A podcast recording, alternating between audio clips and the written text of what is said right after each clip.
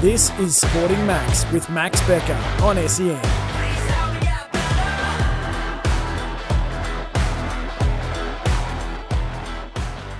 Welcome back, everyone, to the 100th episode of Sporting Max. It's a huge episode. I'm joined by two-time WNBA champion, a six-time WNBA champion, Australian Opals legend. She's just come out of retirement. I think she's about 41 years old. She's in the form of her life, shape of her life. Lauren Jackson, welcome to the show for the 100th episode. It's an absolute honor and a pleasure to have you on. Thank you for having me. Now, Lauren, I want to quickly, before we get into, you know, a bit of your career in World Cup, I want to get into your childhood and what was sort of growing up like for you. I mean, you were a very multi sort of sport athlete. Oh, look, I, I was pretty um, coordinated, you know, as a kid. So I, I loved picking up a racket and, you know, um, hitting a ball. I loved um, anything involving a ball, you know, and, and my hands, I was pretty good at. So, um, you know, and then basketball sort of became everything to me pretty early on. And, and so I had to sort of make a choice once I got to a, a certain level. So, what age and how did you make that decision to, you know, go with basketball? Well, both of my parents both represented Australia, so in yeah. basketball. So, sort of, I've been around basketball my whole life. Um, but I think when I got selected into an intensive training program in New South Wales, um, that's when I, I had to make the choice. And I think I was about 11 or 12 years old. Yeah, wow. What was that like growing up around your parents? Who obviously you mentioned representing Australia around that whole kind of feel. Well, you know, I my mum because we're from Albury, so my mum and my dad were very tall, and you know, a lot of people knew my mum or who she was and everything, especially you know at the stadium. So I, I, felt, you know, pretty special as a kid. I felt like I had um, pretty awesome mom and dad. And, um, you know, I think also being so tall myself, um, it helped me with that sort of aspect of being young. But look, the sport and just being in an environment um, with people who are in teams and like learning about friendships and things like that, um, that's something that I really valued. And I hope my kids get to experience that as well. So, what was the school aspect of sort of young life like for you? School. Yep. Ah, school. Um, look, school was hard because I wasn't a great student. Um, and I think the fact that I wasn't very studious and I didn't study very much and I just wanted to play sport all the time, it didn't really help. Um, and then too, you know, I was a little bit of an outcast. I was super tall and um, yeah, it was it wasn't a fun time really for me, but um, you know, I was really lucky that I had sport, and you know, after after school, I'd be able to go to basketball stadiums, and on the weekend, I'd go away on tournaments and things like that. So, um, you know, school's hard for all kids. You know, it's that prime of their lives, and and they're sort of learning um, different ways of being and maturing, and and it's hormones and things like that. So, school is it's a really tough time, you know, for every kid, and you've just got to get through it, you know, because it gets better after. So then obviously you represent Australia in the under 20s um, at the under 20 world championships at the age of 14 by the way and then also leading new south wales to you know a number of state championships and national championships um, throughout your junior career so how did you get that first opportunity um, with australia in that under 20 side well, I, I, got invited to a camp when I was 13. So I went to my first camp and I was actually turning 14 that weekend. And um, I, I just went and I trained. I think I was injured for probably the last two days, but I got the call up anyway. They um, said, You're in, you get to go to America. And that was my first trip overseas. And and that was it. I was pretty much on um, that squad until World Championships in 97. And then um, I think I was put into the Australian senior squad uh, also at the beginning of 97. So, yeah. So, can you take me through those 97 World Championships? I mean, I'm pretty sure they're in Germany. You know, you've got someone like a Robin Maher on your team alongside Michelle Timms. What's it like to play with some of those girls? Uh, so that was 98. That was with the yeah, senior team. Yeah. Um, and yeah, look, uh, I was mind-boggling. Um, you know, playing alongside those legends, um, so Timsey and Rob, that that was just incredible. Um, you know, I was so young and I was so scared, but they were. It was just amazing being around them, and I had to grow up pretty quickly. I had to sort of learn the ropes pretty quickly, but um, it was just a, a great environment to be in. Tom you know, I sort of I've said before, he's one of the best coaches I've ever had you know at that time at that time in my life i needed someone who was tough and you know, really driven and who would drive me as well. And he was a great coach. And, um, you know, Timsy, I admired her my whole life. So to be able to play alongside her was very, very special. Yeah, yeah. So can you take me through what it's like? I mean, how did your game progress at as a 16 year old? You're coming in, playing with all these Australian legends, as you are obviously now an Australian Opals legend um, in the Hall of Fame. But what's that like? How how did your great game progress since you came into that senior squad? Well, like I said, I had to grow up pretty quickly. You know, I was a bit of a, a mummy's kid, mummy's girl growing up. I, I, you know, I used to get very anxious being away from home and being away from my mum. So, and then, you know, once I was on the senior squad, it was very difficult to sort of I guess I, I, really had to grow up super quick. And, um, you know, being on court was one thing. I, I love being out on court and I'd been, I had a lot of coaches who were pretty tough, you know, through my juniors. So I sort of expected that, um, you know, Tommy would be pretty tough on me. But I think, like I said before, that's exactly what I needed to sort of push me um, on the court at that point in my career. And um, look, I think he's sort of, philosophy rubbed off on me in terms of training and um, God, I mean, there's things that he used to say to me that I still say to myself in individual training sessions now, like shoot it straight or wow. you know things like that. Yep. So yeah. he um, he had a very big impact on me as a player. Um, but I think my teammates, you know, Rachael Sporn, Shelley Gorman, uh, Sandy Brondello, uh, Trish Fallon, they were all just so kind and lovely to me and they treated me so well. And it was um, really beautiful to be in an environment that was so welcoming to me as a kid. And um, yeah, it was super special. So you got a scholarship to go to the AIS um, in Canberra. Can you tell me about that opportunity for you and what's it like, what it was like to have your sort of, I guess, first professional contract?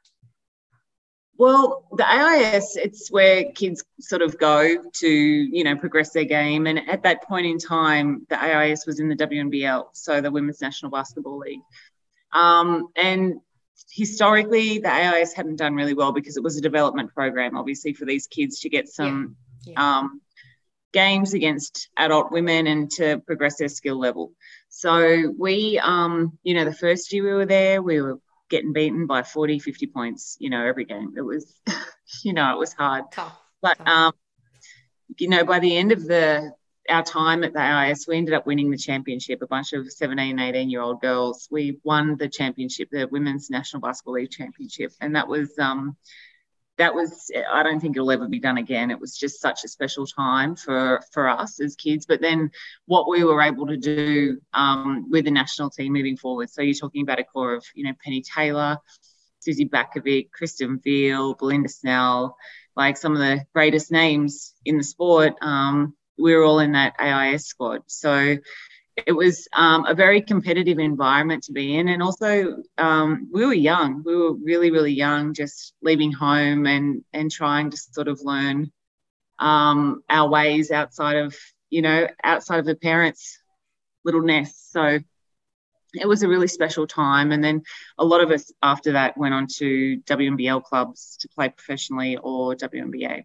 Yeah, absolutely. So then you went obviously went and played with the Canberra Capitals then getting drafted, I think it was around number one pick in the 2001 WNBA draft. What was that like? Sort of being being your name, uh, I guess, hearing your name called out over the speaker. You know, number one pick. Yep, the Seattle Storm select Lauren Jackson from Australia. Well, um, I was pretty naive back then. I didn't realize how big of a deal it actually was. So, um, you know, looking back on it, I wish I sort of understood how very special it was, but I didn't. I sort of just took everything in my stride when I was when I was younger, and um, yeah, it was looking back on it, it was very special. My mum was with me, which was great. We were in New York together when that happened. And then, you know, we flew over to Seattle um, the following day to meet everyone in Seattle. And um, yeah, it was a really exciting time. I was very scared. I, I didn't know what I was in for really. Um, but, you know, it was just like everything in my career, everything happened. I was I was scared, but I just put one foot in front of the other and, you know, took it on the chin, so to speak. So, what was that first day at Seattle like? The first day of my training camp was an eye opener. I remember stepping foot on the court, and um, our coach, Lin Dunn, said she had this drill, this one drill, and it was like, There was no out of bounds. There was no foul calls. There was no calls whatsoever. You just, you just had to get the ball in the basket. And you can imagine at that point, like there's, you know, I don't know, there might have been like 20 people in the squad vying for a WNBA spot with Seattle. And I mean, it was rough. Like people were throwing punches, doing anything to get the ball, wow. you know. It was and that was my that was that was my welcome into the into the big league. Um but yeah, you know, like it's, it's such a great league to be a part of. And I think um people would do anything to you know get on a squad and get on a roster and play in that league. So that was very eye-opening those first few weeks. Um, i tried not to go back to training camp too much more after that. I was a bit later. Um, but look it was yeah it was a really exciting time that's for sure. So, what about your debut game? I mean, you sort of immediately had an impact to that Seattle Storm team, um, and not only that, but the whole WNBA league. Um, that season. Can you take me through your debut year and you know all the atmosphere um, surrounding the WNBA, and you get that feel and sort of life of what it's like to be one of those NBA players like a Michael Jordan or Scottie Pippen or something like that? Well, it was a little bit different to that. I mean, for me, I was coming into a, a, fairly new franchise. So the team had only won like, I think, 10 games the year before, or six games maybe. And then we won 10 games my first year. Um, I can't really remember too much about it, to be honest. It was a long time ago, but um, I do remember just the excitement and the anticipation. And I think after the 2000 Olympics, I sort of went over there with a bit of a chip on my shoulder. I knew it was going to be tough. I knew that um, I felt like people were going to be gunning for me. They weren't, but I felt like they were going to be. So I definitely had a bit of a chip on my shoulder. I got a lot of technical fouls, but I felt like I had to sort of you know, I guess have a bit of a toughness about me to get through. And and that's what I did. So I, I went out there and I just played my heart out. And then um, you know, I'd get back to my apartment and call my mom and break down in tears probably. But like it was, it was that's just how it was. And I was a kid, you know, I was only 19 years old. So it was um it was a learning experience that's for sure but it got better and like to be honest the WNBA in America was just such an incredible time in my career that I um I'm just really lucky I had the opportunity to go over there and play. Now, I've heard from a lot of different people. You were sort of renowned um, and known for you know a bit of your trash talk um, on court um, throughout your career in the WNBA. Can you tell me about your mindset and how you approach games? Obviously, you explained a little bit about it before. Can you elaborate on that a bit? Oh, look, I I do I do talk a bit of trash. There's no doubt about. It. I still do to this day. Like I go and train NBL one, and I talk trash to my teammates because I can't help myself. It's just yeah. something that happens on the court, but it's not bad. Like it's not. Yeah. It's, it's, sort healthy, of like, come on, you can't get me, you can't guard me. It's not me, you know, having a crack at anyone or anything. Um, but look, I think, like I said, when I first went over to the WNBA, um, I was very immature. There's no doubt. Um, and I I really felt like I had to have a chip on my shoulder because I like I did think that people were gunning for me. So my mentality was not to let anybody see fear, and I think like I did the 180 on that, and I, I came out and I think people thought I was angry, but I wasn't. It was just me like trying to protect myself.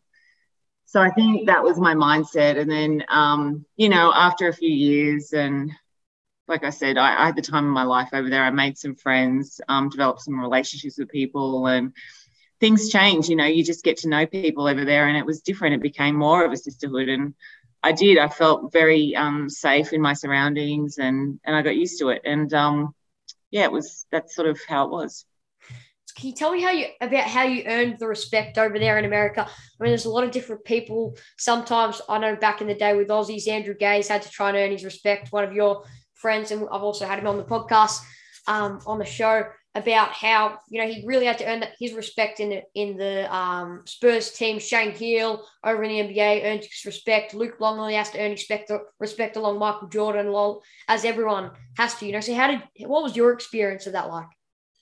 My experience was yeah, yeah, absolutely have to earn the respect, and a lot of that is you know the respect of your teammates is training hard. It's um, you know every single practice is bringing it. You know you've got to have that mindset of you know, I'm going to get better today. I'm going to give it everything I've got. And um, I think, you know, when you earn the respect and the trust of your teammates, then things become a little bit easier in the team dynamic. But you know, earning respect is a very big thing, and it it comes with consistency. It comes over a period of time. It just doesn't happen overnight. So that's something that, like I said, for me, um, I knew that it was going to take a lot to earn respect over there. So I, I sort of felt like I had to take on a different persona, you know, and that the one with the chip on my shoulder. I wasn't going to let anybody walk all over me. And, um, you know, and that ended up being who I was as an athlete, really, that to this day, it's sort of who I, who I am. Even when I go out there now, 41 years old, I, you know, that's how I carry myself. So, mm-hmm. Can you take me through the championship, your first WNBA championship experience in 2008, and how do you compare that to your to your first WNBL experience? I, I mean, you've got a, a lot more experience um, as a professional basketballer. You're only, as you mentioned, 17, 18 years old, 19 years old with your first championship. How do you compare those two experiences? Well, our first WNBA championship was actually in 2004. Sorry, and, that's right. No, that's all right. Um, and I was, I think, about 23. Um, we just played at the Athens Olympics, and um, yeah, came back. I actually, my beautiful dear grandmother passed away during that period, so I, mum, mum and dad came over to the Olympics and told me that my grandmother was about to pass, and sort of gave me the opportunity to get home and say goodbye to her before she did, and she ended up dying um, on the eve of our first semi final, which was. Oh yeah, it was. You know, I've spent a lot of time with my grandmother growing up, and she was just such a dear. You know, like even to this day, I still get tears talking about it. She's so beautiful. Um, so that was really full on, actually. And um, but the experience of the finals was fantastic. I mean, we had sold out crowds and oh god it was so loud in the venues that it was just it was like jets taking off and like it was it was crazy. Um oh, truly i can't believe like I, I can't remember a lot of the stuff that happened. Um it's still like listening to people talk about it. I'm like oh my god i don't even remember that happening. So um, we played connecticut in the finals and it was a three game series and we came out on, in game three and, and we won which was yeah, remarkable and, and very special. Yeah, absolutely. So, what's that like when you get that NBA championship? Obviously, you might have a parade afterwards, a couple of days afterwards, um, in your hometown, um, in Seattle for the Seattle Storm, obviously, and you see everyone holding up, whether or not they held up banners for you. I mean, I spoke with Michelle Tim. She goes, you get off the plane and you see everyone holding up banners for you I'm saying, go Timsy or go Lauren or things like that. How surreal was that for you in that moment?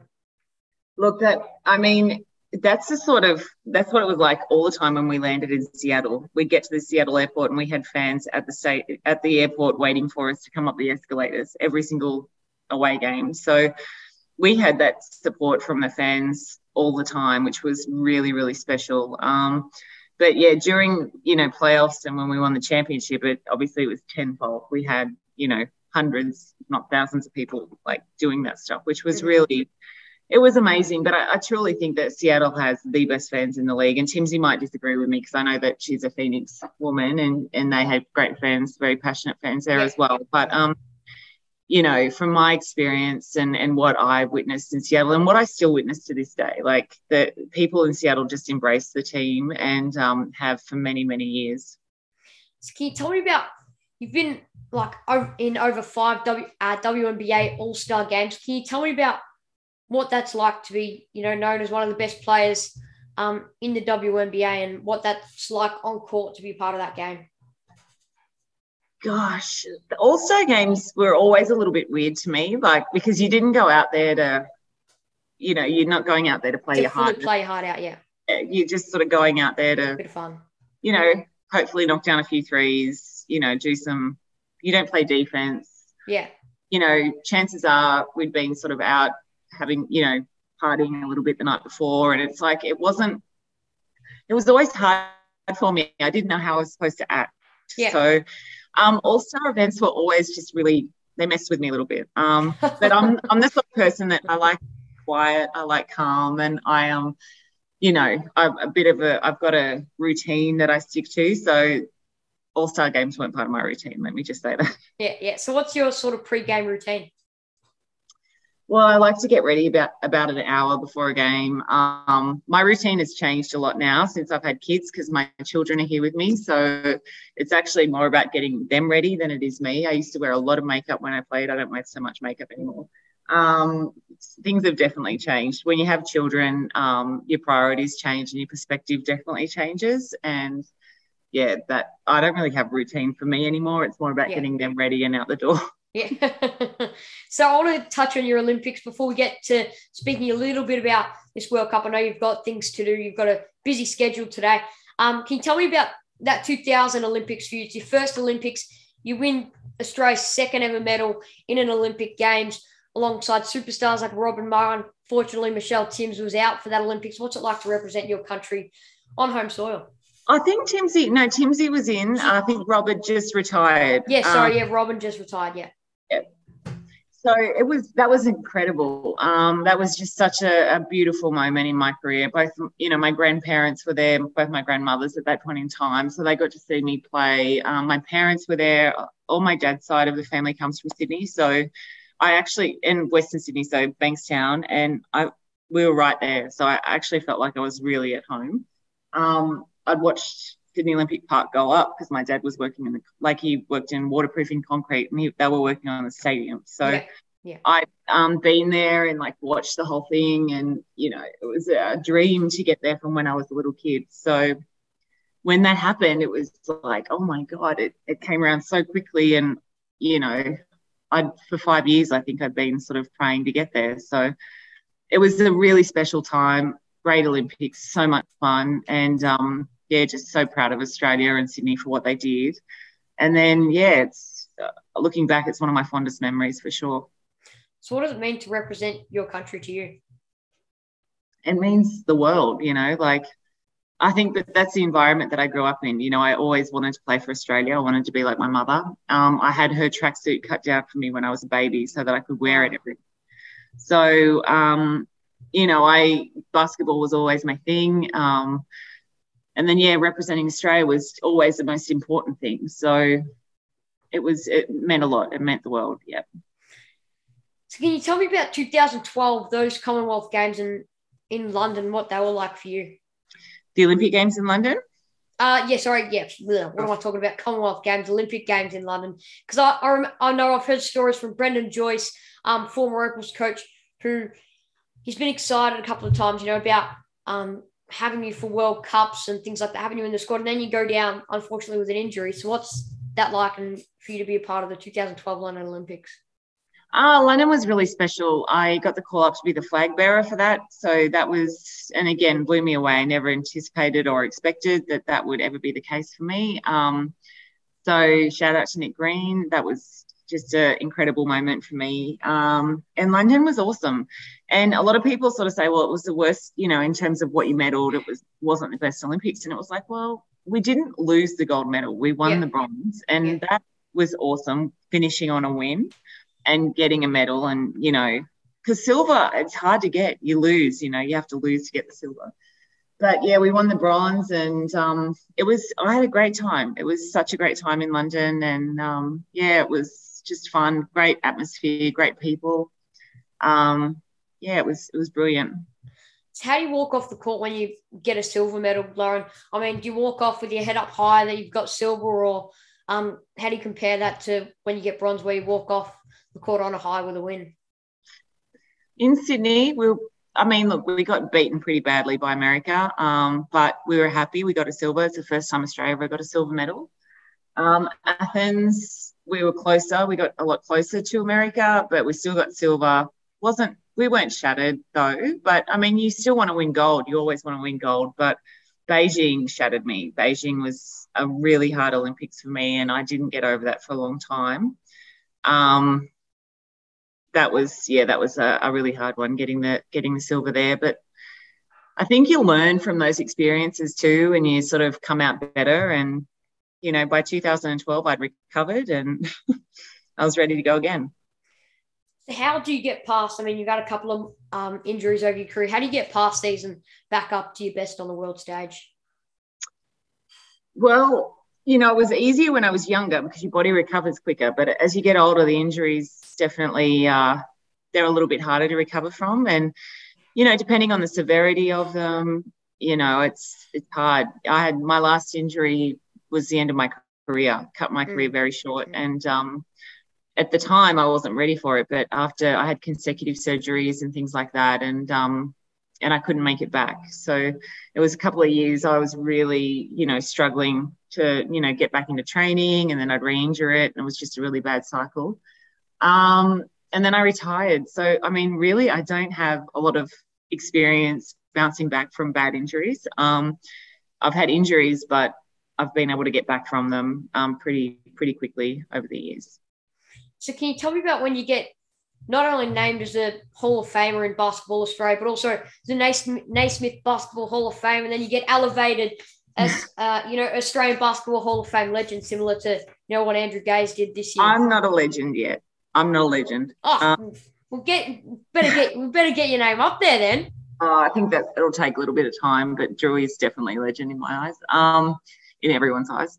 Um, look, the Naismith Hall of Fame is, you know, remarkable again, another dream come true. You sort of watch the people that have been inducted over the years. And again, uh, being an Australian, a woman, I didn't think that that was on the cards for me. Um, so it, it was very, very special when I got the phone call. And um, yeah, sad that I couldn't go over there and really, you know, celebrate it with everyone um, because of COVID. But I got to celebrate it here with my kids and my parents and stuff. And um, it was yeah incredible. So it, that was lovely. And then you know obviously being able to celebrate here with Basketball Australia on the induction here was has been great too. Um, every time we have these Hall of Fame events, it's just so awesome getting together with all the old basketballers and being able to share stories and have a few, drink, few drinks and just yeah, just enjoy it. You know, we've all had such great careers in the sport, and the sport's done so much for us all personally that um, it's great just to be able to celebrate it. Laura, I just want to quickly ask you a couple of quick questions um, before you go about your comeback. So, how did you make that retirement to um to come back out of retirement? It was I mean, obviously, it was you know for your kids to see you play at the at the highest level. Yeah, look, um, it for me, like initially, it was just about getting fit again. You know, um, to be able to go and play with the kids and shoot with them and and just sort of drop some kilos. And then I, so I started training with a local coach here and, um, and then he sort of said, would you consider playing NBL one? And I said, yeah, sure, but not thinking that I would.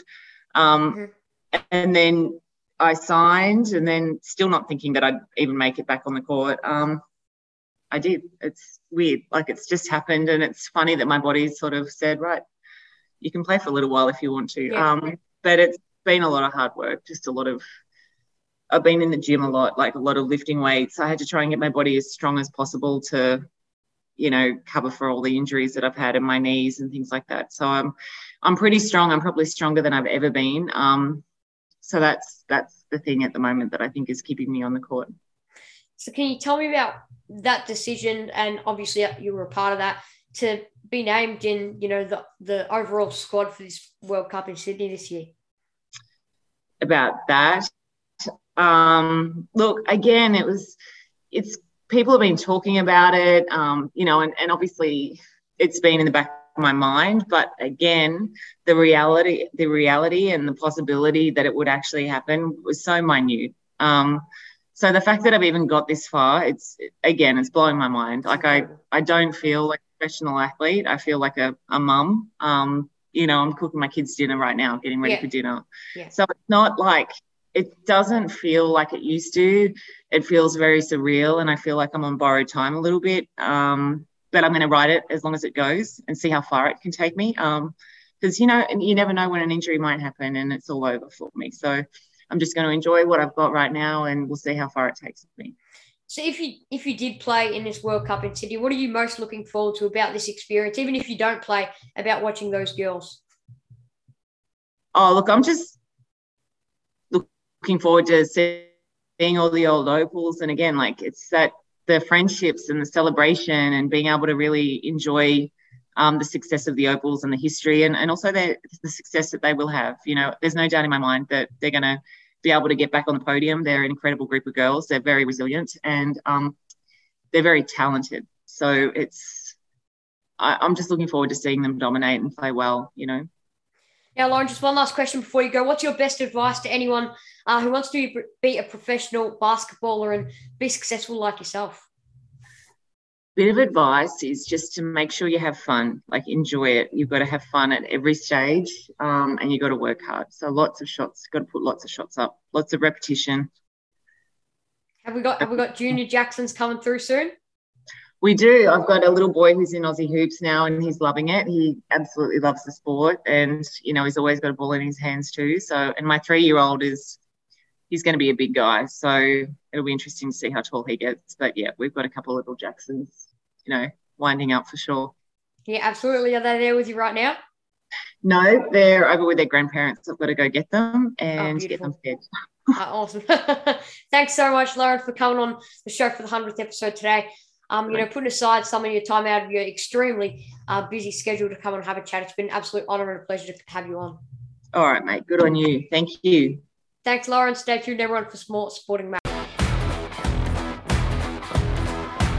This is Sporting Max with Max Becker on SEN.